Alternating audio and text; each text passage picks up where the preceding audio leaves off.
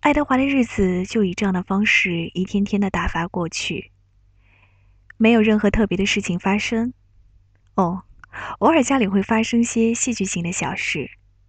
有一次，当阿比林还在学校上学的时候，邻居家的狗，一条叫做罗西的、长着斑纹的公犬狮狗，成了家里的不速之客。在餐室里，他把腿抬起来，放到餐桌上。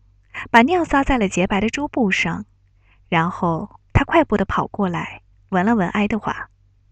爱德华甚至还没有来得及思考被一条狗闻过意味着什么，他就被罗西叼在了嘴里。罗西使劲地把他前后甩来甩去，一边吠叫着，一边流着口水。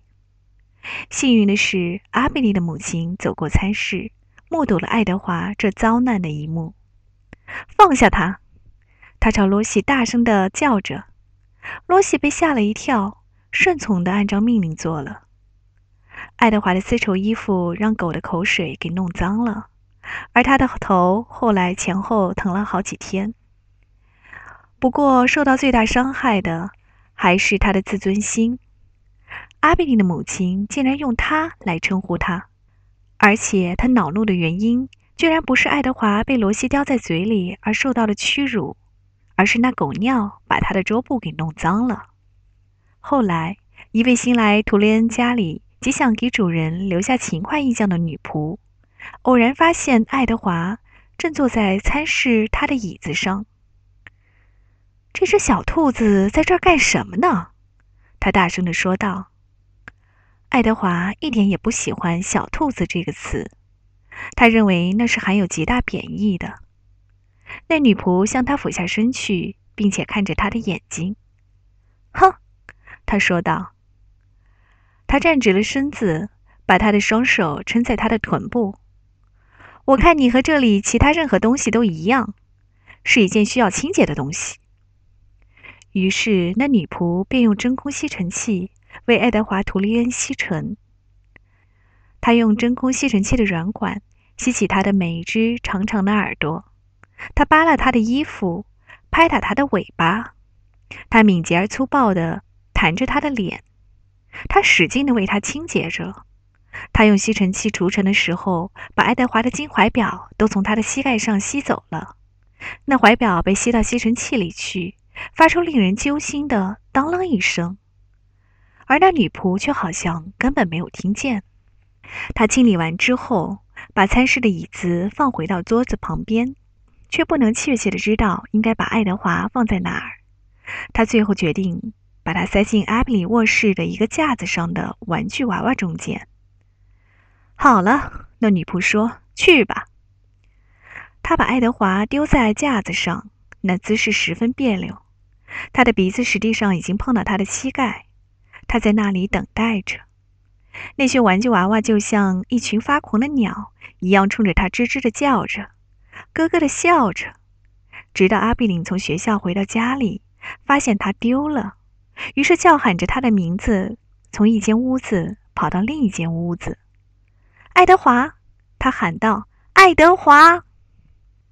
当然，他没有办法让他知道他在什么地方，他没有办法回答他，他只能坐在那里等待着。当阿比林找到他时，他把他紧紧抱住。抱的是那样紧，一只爱德华可以听到他的心跳。他的那颗心激动的几乎要跳出他的胸膛了。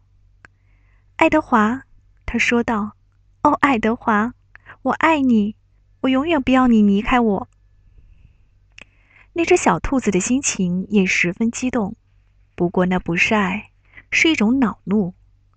恼的是他曾经如此难受。他就像一件无生命的东西一样，被那女仆随意的处置。比如说，一个供人使用的碗或一把茶壶。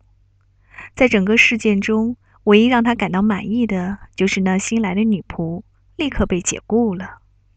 后来，爱德华的怀表也在那真空吸尘器深深的内膛里找到了，虽然出现了凹痕，但毕竟还走着。那表是由阿比林的父亲交换给他的。交还给他的时候，阿比林的父亲还开玩笑地鞠了一躬。“爱德华先生。”他说：“这是你的表，对吧？”罗西事件和真空吸尘器事故，这些就是在阿贝林十一岁生日之夜以前，爱德华生活中所发生的戏剧性的大事。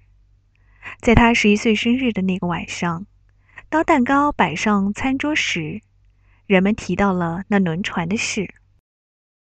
人们管它叫“玛丽女王号”。阿比林的父亲说：“你和你的母亲还有我将乘坐它一起到伦敦去。”那佩雷格尼娜呢？阿比林说：“我不去了。”佩雷格尼娜说：“我要留下来。”爱德华当然没有在听，他觉得餐桌旁的谈话极其乏味。事实上，他已经下定决心不去听，如果他有办法的话。可是阿比林却做了一件特别的事，一件迫使他不得不在意的事。当关于轮船的谈话还在继续时，阿比林伸手把爱德华从他的椅子上拿了起来，让他坐在他的膝盖上。那爱德华怎么办呢？他说道，他的声音很高，却犹豫不决。他怎么办，亲爱的？他的母亲说道。爱德华和我们一起乘坐玛丽女王号走吗？啊，当然啦，如果你希望的话。虽然对于像瓷兔子这样的玩具，以你的年纪来说，已经显得有点大了。没有的事儿。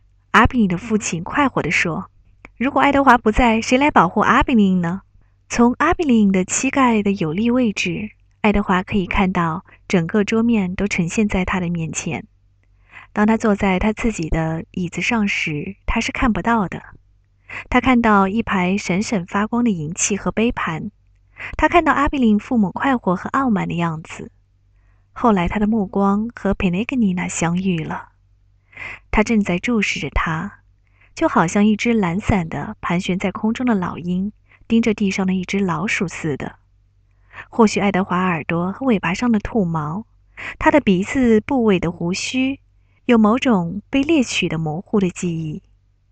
他浑身一阵战栗。是的，佩雷格尼娜说道，目光并没有从爱德华的身上移开。如果那小兔子不在的话，谁来照看阿比尼呢？那天晚上，当阿比林也像平常一样问有没有故事可讲的时候，佩雷格尼娜说道：“今晚有一个故事。”阿比林从床上坐起来。我想爱德华应该和我一样坐在这里，他说道：“这样他也可以听见那故事了。”我想这样最好了，佩雷格尼娜说：“是的。”我认为那小兔子一定喜欢听故事。阿比林把爱德华拿起来，让他挨着他坐在床上，并为他盖好被子。然后他对佩雷格尼娜说：“我们现在已经准备好了。”好了，佩雷格尼娜说。他咳嗽了一声。故事从一位公主开始讲起。是一位美丽的公主吗？阿比林问道：“一位非常美丽的公主，有多美丽呢？你得听我慢慢讲呀。”佩内格尼娜说道：“一切都在故事里呢。”